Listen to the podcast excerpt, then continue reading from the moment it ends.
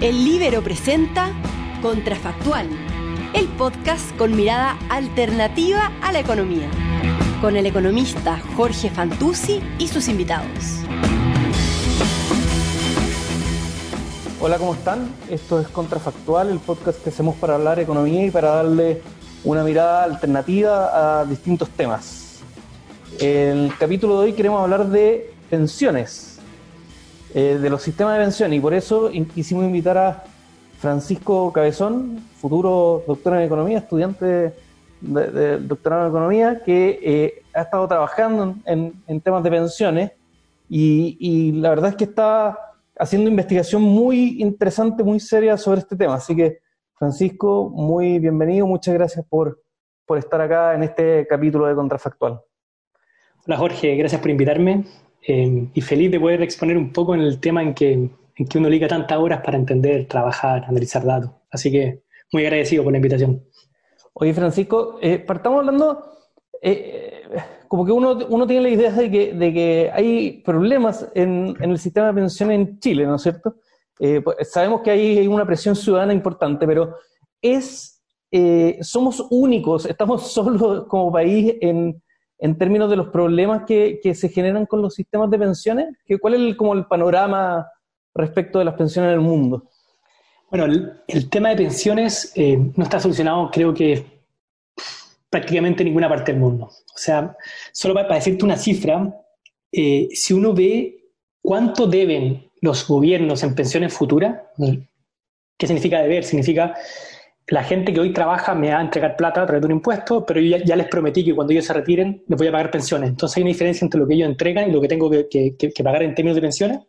Si tomamos toda esa diferencia, toda esa deuda que tiene el gobierno con sus ciudadanos, suma 78 trillones de dólares. Uno puede decir, oye, eso es harto poco, es un número gigante, pero... Sí, son números que uno pierde como de perspectiva, pero Te lo comparo un poco con la deuda que tienen los países los gobiernos tienen deudas, uno dice, oye, no sé, la deuda del GDP de Italia es 120%, la deuda del GDP sobre el GDP de Estados Unidos es un 80%. Bueno, toda esa deuda suma 44 trillones. Si vemos la deuda que tienen con pensiones, suman 78 trillones de dólares. O sea, es casi el doble la deuda que tienen con sus propios ciudadanos a través de pensiones que la deuda que tienen los gobiernos eh, centrales con el, con el resto del mundo. Entonces, es una cifra gigantesca. Ahora, es, gigantesca por la, por la naturaleza del problema, ¿no es cierto? Estamos hablando de gente que eh, deja de tener ingresos y que por lo tanto hay que buscar alguna forma de que tengan algún tipo de ingreso, en eso consisten las pensiones, pero, pero, pero se ha tratado de resolver de, de distintas formas esta, esta, comillas, deuda que tú has llamado con los ciudadanos por el tema de pensiones, ¿no es cierto? O sea, eh, eh, hay, hay algunos sistemas que que, generen, eh, por un lado, eh, voy a llamarlo como sostenibilidad fiscal y por el otro lado, satisfacción de parte de los pensionados? Entonces, sí, creo que ahí está justamente el, creo que lo central de este asunto, que es básicamente, como tú dijiste, un problema complejo. O sea, básicamente yo entro a trabajar a los 25 años, en general, me retiro a los 65 y vivo hasta los 85. Eso es como una persona promedio de un país a los 25 entra a trabajar alguien que estudió muchos años, ¿no? Entrenante, yo creo, pero bueno. No, o sea, si tú no, puede ser, pero por ejemplo, si tú veis la, la, cifra en Chile, creo que la edad promedio de entrar a trabajar, a empezar a cotizar, es sobre 25 años. Ah, mira. No, no te tengo bien una, una razón, pero sí, eh, por, lo, por, lo, que la gente estudia, porque la, la, gente no trabaja como de manera constante, no sé bien, la verdad que no, pero son los datos. Pero bueno, para simplificar un poco la matemática nomás también, porque eso justo nos divide la vida como en, tres etapas, de 25 a 65 hay 40 años de vida laboral activa, de 65 a 85 años hay 20 años de vida laboral inactiva, que se puede llamar. Entonces, esos últimos 20 años hay que financiarlos con pensiones, con ahorros. El punto es que uno tiene 40 años para financiar 20 años sin trabajo. Entonces, si uno lo piensa, uno dice, ya, imagínate que yo tengo que ahorrar para financiar esa pensión tengo que ahorrar? ¿Cuánto tengo que ahorrar cada mes para mantener mi estilo de vida, el que tuve durante mi vida laboral activa, y tener el mismo estilo de vida con mi vida laboral pasiva? Tendría que ahorrar un 30% de mi sueldo, un tercio de mi sueldo, básicamente. Todos los, todos los meses de mi vida laboral activa, lo que es muchísimo. Yo no sé si tú alguna vez lo has logrado ahorrar tanto, pero al menos yo no, la verdad que... Uh, con los niños, es imposible. No, posible. Entonces, este creo que es como el, problema de fondo, que si uno hace como la matemática, uno pasa mucho tiempo de vida laboral inactiva comparado con la vida laboral activa. Y eso es lo que, como tú mencionaste, distintos países han tratado de resolver de distinta manera. Y esa es como, y ahí está el, problema central del asunto. Oye, y hay, hay un tema que se repite mucho en, tal vez como una de las falencias del sistema chileno, ahora para entrar derecho en el sistema chileno, entonces hay temas con las rentabilidades, pero, pero uno de los temas que, se menciona como factor de bajas pensiones es el mercado laboral, o sea, son justamente esos, esos 40 años que tú dicen que estamos ahorrando, porque si los sueldos son bajos o si tenemos empleo informales o si pasamos muchos periodos eh, sin trabajo, bueno, el ahorro obviamente, no, o sea, aritmética sencilla, eh, obviamente el ahorro va a ser bajo y por lo tanto no hay forma que las pensiones sean altas, ¿no es cierto? Sí, entonces, eh, en, mi, opinión, y creo que esto ya es algo que, hay consenso entre, entre la gente que ha estudiado el tema, que el problema de la pensión en Chile es la habilidad del mercado laboral. Entonces, si seguimos con este análisis de que básicamente uno tiene 40 años de vida laboral activa y 20 años de vida laboral inactiva, el chileno promedio que, está retirado hoy día, es decir, de los que estamos diciendo que tienen pensiones bajas, en promedio cotizaron menos del 42% del tiempo. ¿Qué significa eso? Que de esos 40 años, ellos cotizaron aproximadamente 16 años. O sea, básicamente, con esos 16 años de, de cotizaciones, tienen que, en el caso de los hombres, financiar pensiones por 20 años, en el caso de las mujeres, financiar pensiones por 30 años. O sea, eso porque tienen 5 años más y porque tienen una esperanza de vida más alta las mujeres, ¿no es cierto? Las mujeres sí, se a los 60 y tienen más expectativas de vida. Oye, y... Eh, eh, Entonces, como, dijiste tú, es imposible. ¿no? O sea, no da. O sea, no da que, que, que ahorrando 16 años yo pueda financiar 20 años de vida. De hecho, si ahorrara todo mi sueldo durante esos 16 años, sin considerar retornos, inversiones, etcétera, esa plata me duraría para 16 años, no para los 20 que, tengo que, que, financiar. Y ahí entra. Ni, con una muy ni con una rentabilidad gigantesca de, de, esos ahorros te va a dar para financiar mucho más que 16 años. Pues Entonces, y por ahí va. ¿Qué es la rentabilidad? Y, y, y esto es la rentabilidad de, lo que uno ahorra para la pensión. En el sistema chileno es súper clara, pero se dan todos los sistemas de pensiones del mundo. Y, podemos volver un poco a eso, porque se han manejado distintas alternativas a, la chilena para implementarla en Chile, pero veamos el caso en Chile. Si uno ahorra de manera consistente durante estos 40 años de vida inactiva, en general la rentabilidad te multiplica lo que, la plata que tú pusiste dentro del sistema, se la multiplica entre dos a tres veces. ¿Qué significa eso? Que básicamente tu vida laboral activa como que se multiplica por, por tres. Ya no son 40 años, ya son, pasan a ser 120 años, lo que es, con lo que sí se puede financiar una pensión de, de 20 años. ¿Por qué? Porque si, consideramos que esta laboral activa se multiplica en términos prácticos por 3, para financiar con esos 120 años, 20 años de retiro, tengo que ahorrar un sexto de mi salario todos los meses, lo que es asible.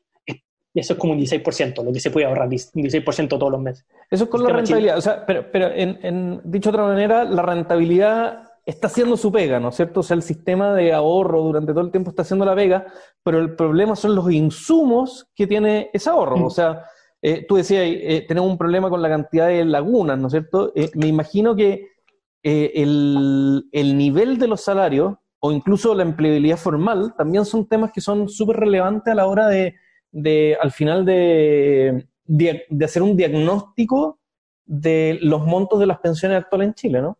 Mm, sí, o sea, déjame como decirte dos cifras, como para, para mostrarte eso. Yo calculé para todos los que se habían pensionado bastante el 2017, calculé qué parte de su pensión fue financiada con rentabilidad, qué parte de su pensión fue financiada con, aportes propios, con este 10% que da el sueldo todos los meses, y qué, y qué porcentaje de eso representan las comisiones que se pagaron. O sea, las comisiones representan un 3% de ese total. El, los aportes individuales representan un 27%. Y, y la, la rentabilidad que obtuvo la AFP representan el 70%. La, perdón, la rentabilidad que logró la FP respecto de los fondos del afiliado. Del afiliado. O sea, básicamente tú pusiste, con total que te retiraste, tú pusiste un 27% y un 70% fue eh, rentabilidad de, la AFP. Okay. El otro 3% son comisiones que uno pagaron. Entonces, ¿cómo se puede interpretar esto? Se puede interpretar de la siguiente forma. Si las AFP le devuelven la comisión que, que pagó la gente, las pensiones aumentan un 3%. Si las AFP le quitan la rentabilidad que le entregaron a la gente, las, las, eh, pensiones caen en un 70%. Claro. Esa es como para mí la interpretación y, y para mí es súper fuerte. Y, ok, pero, que, pero haciendo la comparación uno a uno, digamos, si, si los salarios de las personas, supongamos que estamos, eh, la mediana creo que está eh, en Chile, está como entre los 400 y los 500 mil pesos, ¿no es cierto? Sí. Eh, esa creo que es la, por ahí va la mediana. Por ahí va. Si la mediana fuera, no sé, un 50% más alta, mm. manteniendo poder de compra, digamos, pero un 50% más alta, lo, o sea, lo que tendríamos es una capacidad de ahorro también más alta, se multiplica por tres de nuevo lo que te genera la FB, y las pensiones y la tasa de reemplazo eventualmente sería eh, o, te podría ayudar a mantener un estilo de vida, digamos, un, poder adquisitivo eh, mucho más razonable que eh, comparándolo con, un salario bajo. Sí, y bueno, pero y creo que, tu punto es súper relevante porque en Chile el salario mediano, estoy buscando aquí la cifra exactamente, pero el salario mediano ha aumentado de las cotizaciones desde 1990 estaba en 6 UF y hoy día está llegando a 18 UF. O sea, el salario mediano en Chile en los últimos 30 años se ha multiplicado por 3. O sea, si nosotros siguiéramos con el sistema, digamos, y esperáramos las pensiones, y, aquí aprovecho de introducir mi siguiente pregunta, pero si siguiéramos con las pensiones de la gente que, por ejemplo, está en su inicio de, trabajo laboral, deberíamos tener eh, como un pronóstico auspicioso de cuánto deberían ser sus pensiones en el futuro? Sí. Comparado con los actuales, digo. Con los actuales. Entonces, por dos razones. Una, por la que acabamos de hablar, de que los salarios medianos han aumentado un montón en los últimos 30 años en, Chile. Salario mediano de los trabajadores dependientes, que son los que cotizan. Y dos, porque también la densidad cotizacional. ¿Qué significa densidad cotizacional? Del número total de meses que, que, tú pudiste haber cotizado durante tu vida laboral, ¿cuántos de esos meses cotizaste? Te puedo decir inmediatamente la cifra, pero ha aumentado como también desde un 30%, o sea, básicamente antes la gente cotizaba un, tercio del tiempo que ellos trabajaban, o sea, un tercio del tiempo en que ellos estaban laboralmente activos, hoy día están cotizando solo el 55%. Entonces, tenemos todo efecto. Los salarios han aumentado muchísimo y la gente está cotizando mucho más. O sea, si uno, dice, uno separa como las pensiones como por generaciones, uno debería esperar que eh, los que empiezan a pensionarse cada vez deberían tener pensiones mejores más altas eh, en, comparación con, los anteriores. Porque, y, me imagino que la ese número de la, de la cantidad de cotizaciones tiene que ver con, un mercado laboral más profundo, pero además con mayor formalidad en el trabajo. O sea, me imagino que Chile hace 30 años en términos de, formalidad laboral de haber sido otro país, ¿no? Sí, o sea, yo estuve viendo cifras comparadas, porque en, Chile existe una, una, cifra del mercado informal del, del, INE que está como en 32% o algo así, que básicamente lo que te dice, te dice de los trabajadores activos, ¿cuántos cuántos participan del mercado informal. Esa es lo que calcula la línea. Pero yo tomé otra, hay un estudio que hace la Organización Internacional del Trabajo en que como que hace una cifra comparable para distintos países. Y si comparamos Chile con el resto de Latinoamérica usando esa cifra, Chile está pero muy, muy bien, ya, ya ha caído un montón la, la informalidad en tiempo, pero también comparado con otros países de Latinoamérica. Entonces, sí, el mercado laboral se ha fortalecido y eso nos dice que se deberían financiar mejores pensiones al futuro. Y hecho, y se puede ver los datos. La pensión autofinanciada ha aumentado, aumentado en el tiempo.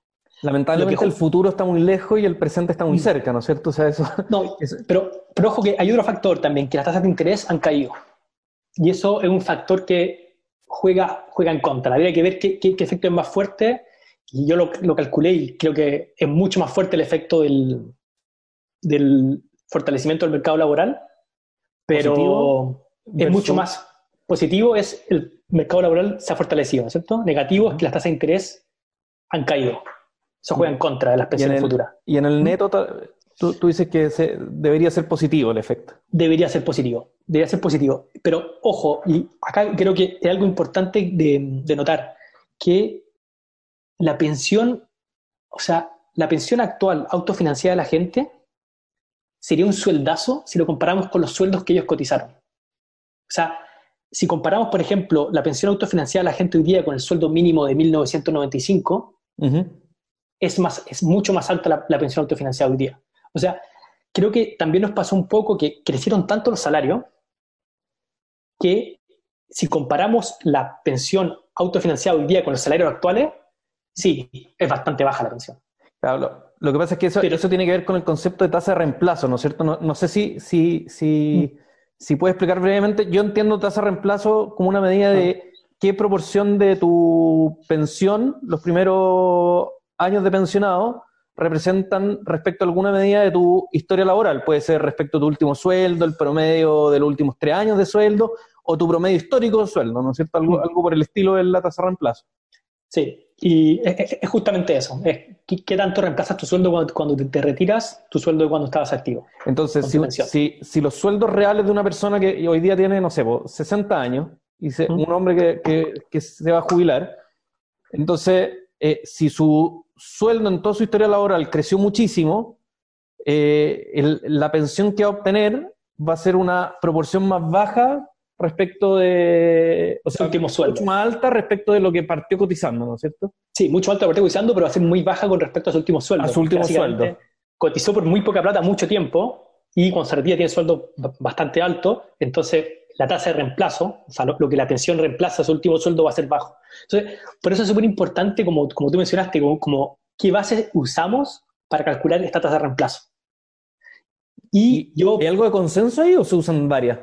Es que o sea, hay una legal que es la que, se, la, que define la ley, que es la que, es la que se ocupa para, para ver si nos podemos retirar anticipadamente o no, que son la tasa de reemplazo sobre los últimos 10 años de cotizaciones.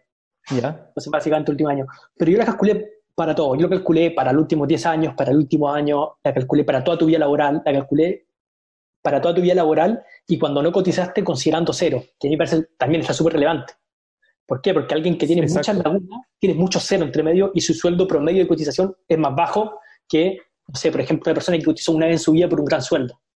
eso es condicional a que esos ceros son desempleo, ¿no es cierto? Porque podría ser empleo informal también. Empleo informal. Pero, pero, pero esta, a mí me gusta esa medida porque te dice cuánto pagó como el sistema respecto a lo que la gente puso adentro. Es respecto del ahorro, entonces. Con respecto al ahorro. Entonces, tengo ese dato y Mira, y te puedo decir que la tasa de. La tasa de. Em, de, de, reemplazo del sistema fue alta. Fue alta, mucho más alta de lo, que, de lo que uno pensaría, o sea, sobre el 60%.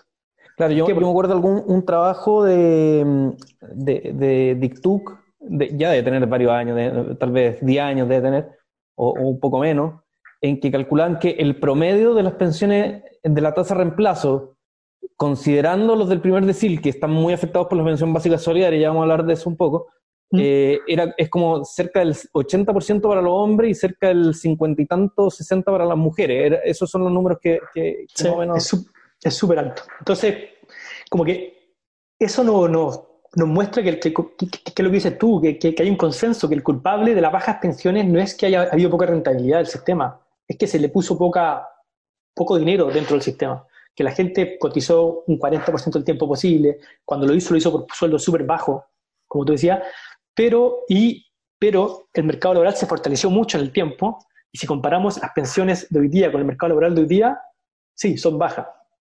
Oye, entonces tiene sentido como política pública. Yo sé que acá las recetas son infinitas y no, no, no creo que valga la pena entrar en, en, el detalle de todo lo que se discute, pero pero tiene sentido con el largo plazo ir robusteciendo el sistema de pensión básica solidaria, que básicamente es un subsidio para la gente que ahorró muy poco, y, el aporte previsional solidario, que es como un complemento a la pensión eh, que generó la persona sola, digamos, eh, con el fin de que, en el fondo, si tú, si tú vas fortaleciendo esto y generando un aumento para las pensiones más bajas, en el tiempo, e, estas pensiones como que se deberían ir cada vez o estos aportes se deberían ir reduciendo porque el propio mercado laboral en el futuro va a ayudar a que, a que las pensiones sean lo suficientemente decentes, digamos, ¿no? Mm. No, yo estoy, o sea, para mí esa es la, es la pregunta que tenemos que sentarnos como, como sociedad a, a responder. ¿Cuánto queremos destinar a las pensiones de nuestros adultos mayores cada año o como porcentaje del PIB. Y tenemos que sentarnos y responder y, ver de dónde sale ese dinero. Y creo que, mm, esta propuesta lo, bueno que tiene es que es ordenada. que en el sentido, ¿qué es lo que tú dices? Uno dice, mira, queremos financiarle las pensiones, eh, subsidiar las pensiones de la gente que tiene pensiones bajas. Veamos cuánto cuesta eso y se le subsidia. El problema es que si cambiamos el sistema, y eso es, lo que ha pasado en, muchos países del mundo, y eso es lo que ha generado esta deuda de, que te mencioné al principio cuando empecé el podcast de 78 trillones de dólares de los países desarrollados en, pensiones, es que cuando nosotros nos vamos a un sistema en que se mezcla ingresos con gastos, que es como un sistema de reparto, se podría decir, que lo que la, lo que la gente pone y lo que la gente sale es un poquito más desordenado, entonces se hacen subsidios cruzados que también son intertemporales. ¿Por qué intertemporales? Porque básicamente la generación futura va a estar subsidiando la generación de hoy. O claro, había, un diputado que dijo en Twitter hace poco, no, no me acuerdo cuál fue, pero decía, oiga, pero si esto es como un pacto entre, entre los cotizantes hoy y los, o sea, los, pensionados hoy y los cotizantes hoy. y, como que la gente le respondía, bueno, ¿y, quién, quién, está firmando ese pacto? Sí, como, eh, entonces, no, y, creo que ese pacto, bueno, creo que, que se puede dar, o sea, y se puede forzar, pero lo que es a mí lo que es más peligroso es que es un sistema muy desordenado, en el sentido de que yo no sé bien cuánto estoy gastando en pensiones porque estoy mezclando ingresos con gastos, ingresos y gastos de distinto plazo. Y uno dice, y uno dice, oye, pero bueno, se puede hacer bien. Y la, respuesta no es tan fácil hacerlo bien, hay que hacer muchos supuestos para predecir el futuro, que cualquiera que, que de hecho hay un dicho, que los economistas tienen sentido del humor porque le ponen decimales a sus predicciones. Entonces, es súper difícil predecir el futuro y uno diría, oye, pero bueno, se podrá hacer si nos sentamos a, verlo. La respuesta es, no es tan obvio. O sea, en Francia, por ejemplo, con el sistema de pensiones, no tienen idea de cuánto le deben, como en valor presente, cuánto van a tener que pagar a futuro a, su, a, su, a sus trabajadores. ¿Y por qué sea esto? Porque no hay incentivos políticos a bajar las pensiones hoy día. O sea, cuando tú no tienes este desorden entre ingreso y gasto, y que no es claro cuánto el porcentaje del PIB estamos gastando en esto y qué porcentaje viene de aquí para allá y estamos moviendo, hay poco incentivo a ser fiscalmente responsable. Entonces, creo que el que fortalecer el pilar solidario te fuerza a ser sincero en los gastos y a, ser fiscalmente responsable. Y bueno, de acuerdo, ¿cuánto queremos que nuestros adultos mayores ganen como mínimo? Y eso creo que, se está trabajando en, esa línea. Oye, Francisco, y eh, em, esto me lleva a la siguiente pregunta, que, que tal vez es un poco más difícil de responder, ¿no es cierto? Hemos hablado mucho de cómo el mercado laboral afecta a las pensiones. Eso, eso creo que es, un, es, un, tema bastante conocido, como tú dices, de, consenso. Pero hay otra pregunta que, que, es súper interesante y es cómo las pensiones, por ejemplo, si tuviéramos una pensión básica solidaria de, no sé, pues 300, 400 mil pesos, ¿cómo afecta el mercado laboral? O sea, la relación en el otro sentido, ¿no es cierto? Decíamos, el mercado laboral obviamente afecta nuestra capacidad de ahorro y por lo tanto nuestras pensiones, pero por otro lado, eh, nuestras pensiones o, los subsidios que genera el Estado respecto a las pensiones, también afecta los incentivos que tenemos para trabajar y para ahorrar, ¿no es cierto? ¿Qué tanto se ha estudiado ese tema? La verdad que, que no mucho. De hecho, cuando, cuando conversamos sobre este podcast, eh, estuve ahí revisando mi, mi, apunte de literatura económica, papers que, que había estudiado. Y, y, no hay mucho. ¿Por qué? ¿Por qué no hay mucho? Porque uno, la revolución de datos es bastante reciente en la economía. Eso hace 20 años. Y en general, todos estos mínimos de pensiones se establecieron hace mucho tiempo. Y bueno, no hay datos claros, como te decía, en Francia todo un desorden, etcétera. En muchos temas de pensiones hay mucho desorden sobre quién está recibiendo y quién no. Y lo segundo es que, em, es que, por ejemplo, lo, lo, que yo encontré es sobre qué pasa si te doy incentivo a que tú te retires más tarde. ¿Qué significa esto? Que, oye, si en vez de retirarte a los 60 años te retiras a los 62, te, te doy una pensión más generosa. Y sobre eso sí hay, sí hay estudios. ¿Por qué? Porque se han hecho reformas recientes. Lo que se hizo en Chile de, en 2008 de introducir un pilar solidario gigantesco, de asegurar pensiones mínimas a mucha gente, que pasó el, no sé, creo que el 20% con la PASIS a más del 60% de la población, que, cuesta, que está costando hoy día, era 1% del PIB, va a costar cerca de 2% del PIB en, en, en, en algún año más. Esa reforma que es gigantesca es bastante novedosa y creo que es, momento de estudiarlo. Yo lo he estudiado en particular de la siguiente forma, es a la gente que recibió la pensión. La, primera generación, la primera camada. La primera camada, la, gente que ya estaba retirada antes del cambio y, y el Estado le dijo, mira, aquí tienes la pensión básica solidaria. ¿qué pasó con esa gente y el mercado laboral? lo que veo es que esa gente dejó el mercado laboral. Era gente de 60, 70 años, ya retirada, que de un, de un mes a otro le empezaron a decir, mira, te estamos asegurando un cierto ingreso independiente de tu trabajo. Y esa gente, me imagino que por, tengo que, que, seguir ahondando los datos, pero lo que veo es que esa gente deja de trabajar. es un, efecto sustitución, ¿no es cierto? Un efecto ingreso, un efecto ingreso. Un, efecto, o sea, esa gente ahora tiene asegurado ingreso independiente de su trabajo, estaba trabajando tal vez en trabajos no muy, no muy buenos, tal vez les genera mucho esfuerzo trabajar a esa y ahora puede retirarse y decir, listo, dejo de trabajar porque ya tengo un, ingreso asegurado que antes no tenía. Entonces, ese efecto yo lo encuentro. Y, perdón, ¿cuál es tu comparación ahí para esa cama?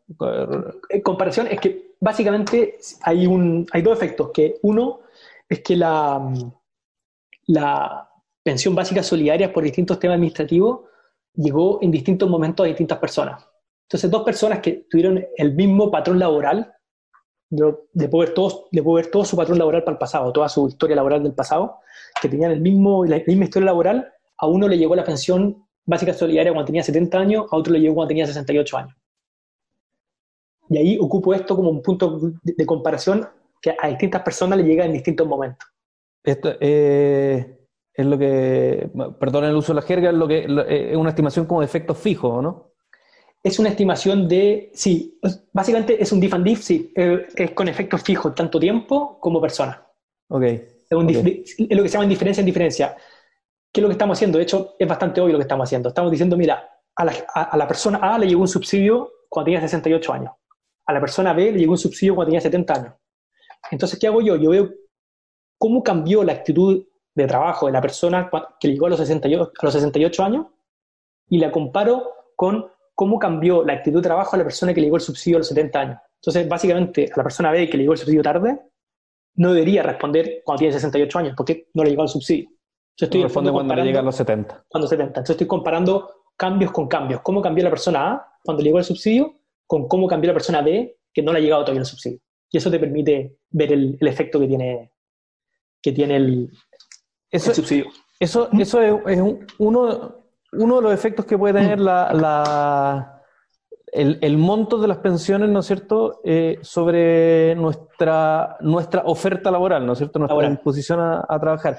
Otro, otro tema que, que es bien importante eh, tiene que ver y, que, en, el sentido de cómo los sistemas de pensión afectan nuestra oferta laboral, tiene que ver con cuánto nos cobran eh, las famosas comisiones o si hay una, hay una parte de lo que nosotros ahorramos que es de reparto versus 100% eh, ahorro individual. Eh, ahí está, está estimado ese, ese, potencial efecto sobre el mercado laboral. Sí, de hecho, eso fue lo que yo trabajé en, en, lo que se llama el third year paper. Básicamente te exigen cuando uno termina los cursos hacer como un, un trabajo, un paper por decirlo rápido, de hacerlo en seis meses, ocho meses.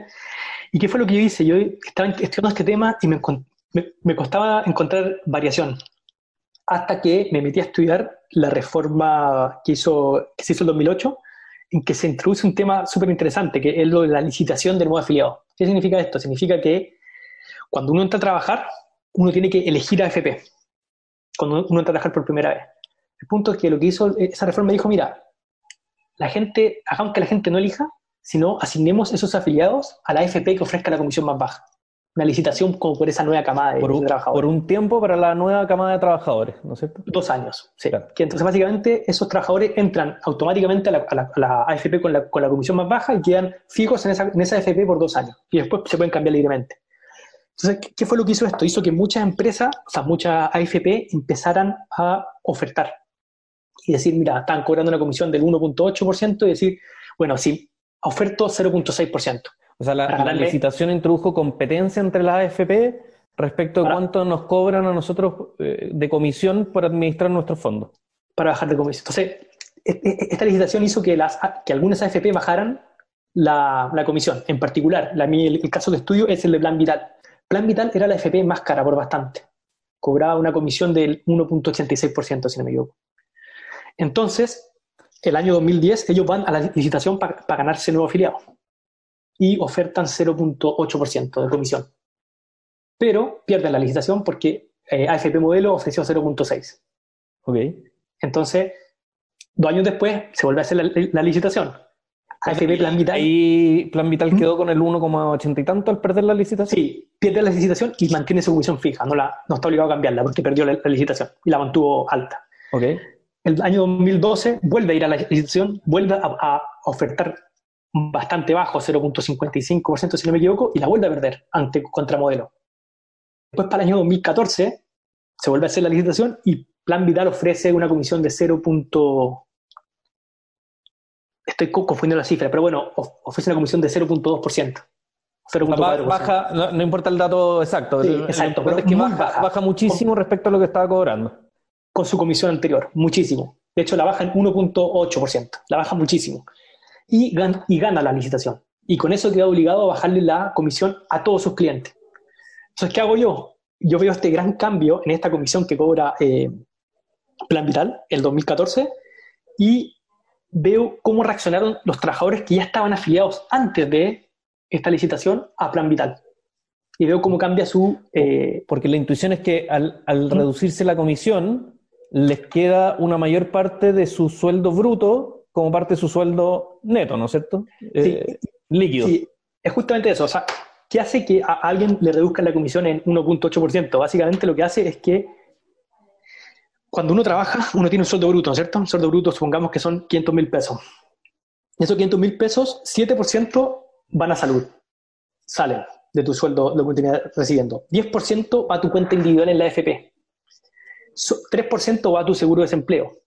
Y la comisión que cobra la AFP es un extra sobre ese 20% que están quitando, es un extra que se resta de tu salario. Entonces, básicamente, tu salario bruto se disminuye en 20% menos la comisión de la AFP, que en este caso, para estos trabajadores, pasó de ser un 2.2% a 1.4%, o sea, bajó en 1 1.8%.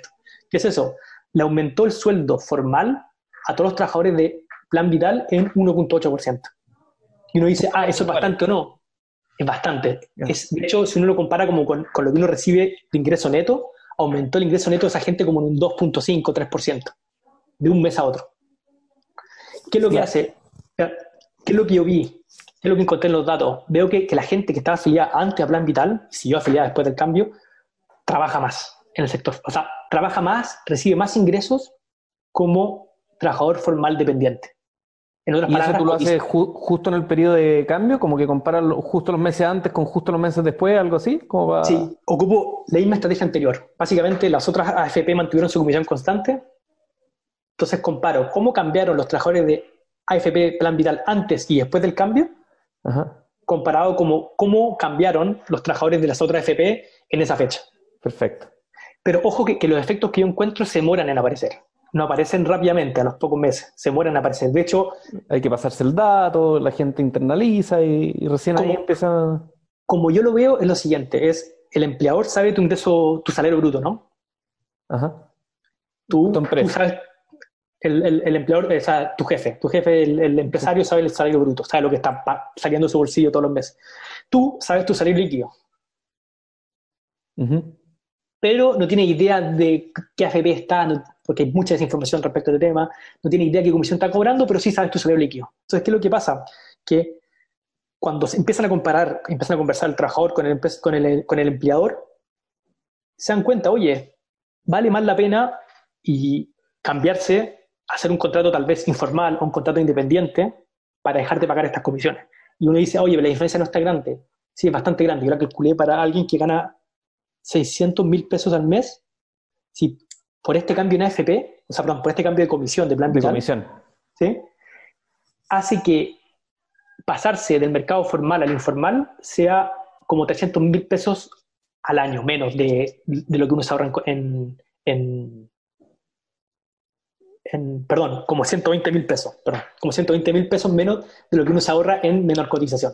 Entonces, sí, puede que sea mucha plata o no, pero bueno, cuando estamos hablando de que alguien tiene que, que sentarse a, a- a conversar con su empleador, esto genera esta Hace una diferencia. hace menos atractivo pasarse al mercado informal y, y es justamente lo que yo encuentro. Encuentro efectos del 1%, efectos del 0.8%. Oye, Francisco, y bueno, pero ¿y cuál? eh, eh, entiendo, entiendo el interés académico, pero ¿cuál es la conclusión o, a, qué, a qué tipo de decisiones podemos extrapolar este, este resultado al que, al que tú llegaste. Sí, entonces hoy día se está discutiendo en el Senado, se está discutiendo que un 6%, o sea, que se aumente la cotización forzada de un 10 a un 16% y que ese 6% extra vaya todo como a un fondo común. Básicamente es un impuesto. ¿Por qué es un impuesto? Porque nos están retirando plata de nuestro sueldo y no nos están dando una contraprestación por ese retiro. Claro, tiene la misma lógica económica un impuesto, aunque, un impuesto. aunque legalmente sea totalmente distinto, económicamente tiene la misma lógica, ¿no La misma lógica. Yo paso plata y el Estado ve qué hace con esa plata, pero yo por la esa plata no quedo como con un crédito. Sí, la redistribuye, el IFEN como lo hace. Entonces, em, ¿qué es lo que...? Entonces, básicamente 6% es como un impuesto. Y si, y si lo pensamos, para, desde el punto de vista del trabajador, es lo mismo que la comisión de la AFP. La AFP básicamente te está quitando, en el caso de Plan Vital, te estaba quitando un 2.2% de tu ingreso todos los meses, y ahora te está empezando a, y, de un segundo a otro te empezó a quitar un 0.4%. Entonces, si lo vemos desde ese punto de vista, también es como un impuesto que está cobrando la, la, la, AFP. Entonces, este cambio en este impuesto que te cobra la AFP es equivalente a lo que está proponiendo el, el Senado, y podemos ocupar esto para ver los efectos que tendría el empleo, lo que propone el Senado. Y, entonces, ¿tú, tienes una estimación a partir de esa de Sí, entonces, básicamente, ¿qué es lo que yo encuentro? Encuentro, o sea, lo, lo, lo, que yo puedo como predecir, puedo predecir que si se aumenta la cotización del 6% adicional que a un fondo común, va a disminuir la cotización de la gente, la, cantidad de veces que la gente trabaja en un empleo formal, eh, formal dependiente. ¿Y por qué? Porque lo mismo que decía antes, va, a ser una brecha entre el salario bruto y el salario líquido, lo que hace más atractivo hacerse informal o encontrar otra forma en que no se cotice. Y, y lo que es peor, que creo yo que esta es como, mi, como lo, lo que yo aprendí más en, el, en este trabajo, es que los que se ven principalmente afectados por este cambio son la gente que tiene trabajos débiles, que se tiene salario más bajo. Salario más bajo y más laguna. O sea, que, están afectados como en la parte de el mercado laboral débil. Lo que tienen una mayor probabilidad de sustitución con el empleo informal. Con el empleo informal. Y esos son justamente los que tienen baja pensiones. Entonces, esta medida, ¿qué es lo que haría? Sería así, transferiría dinero de, unos a otros, eh, subsidios cruzados, pero le disminuiría la pensión autofinanciada a los trabajadores que están en, la zona más débil del, mercado laboral. Y creo que, que, eso es un error. O sea, mi visión es que lo que hay que hacer es ser como sincero en cómo vamos a financiar estos gastos, cuánto queremos gastar y cómo vamos a financiar estos gastos y encontrar la manera más progresiva de financiar estos gastos. Okay. Con impuestos a alto ingresos, con impuestos a, empresas, si se quiere, etcétera. Pero, pero financiar estos extra gastos con impuestos a. Con, este impuesto ah, Impuesto directamente a los trabajadores. En a los trabajadores es mala idea.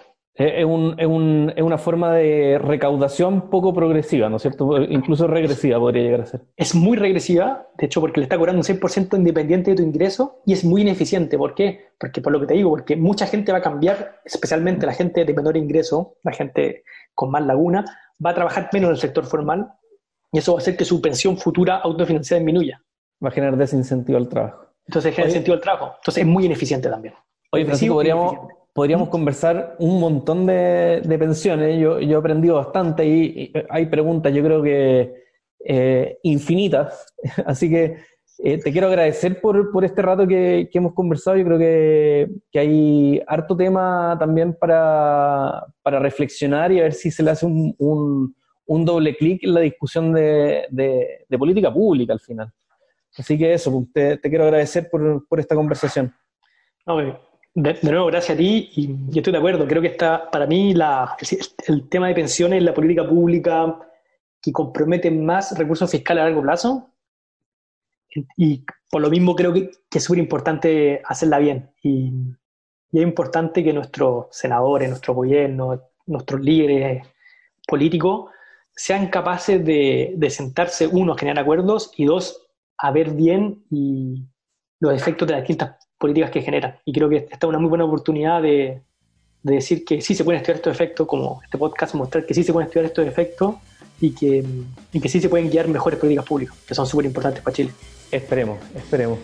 Oye, bueno, muchas gracias. Esto fue Contrafactual, el, el podcast que llegamos a, a, la economía y hablar de temas tan, tan interesantes como fue el de las pensiones hoy con Francisco Cabezón. Muchas gracias. Adiós, gracias.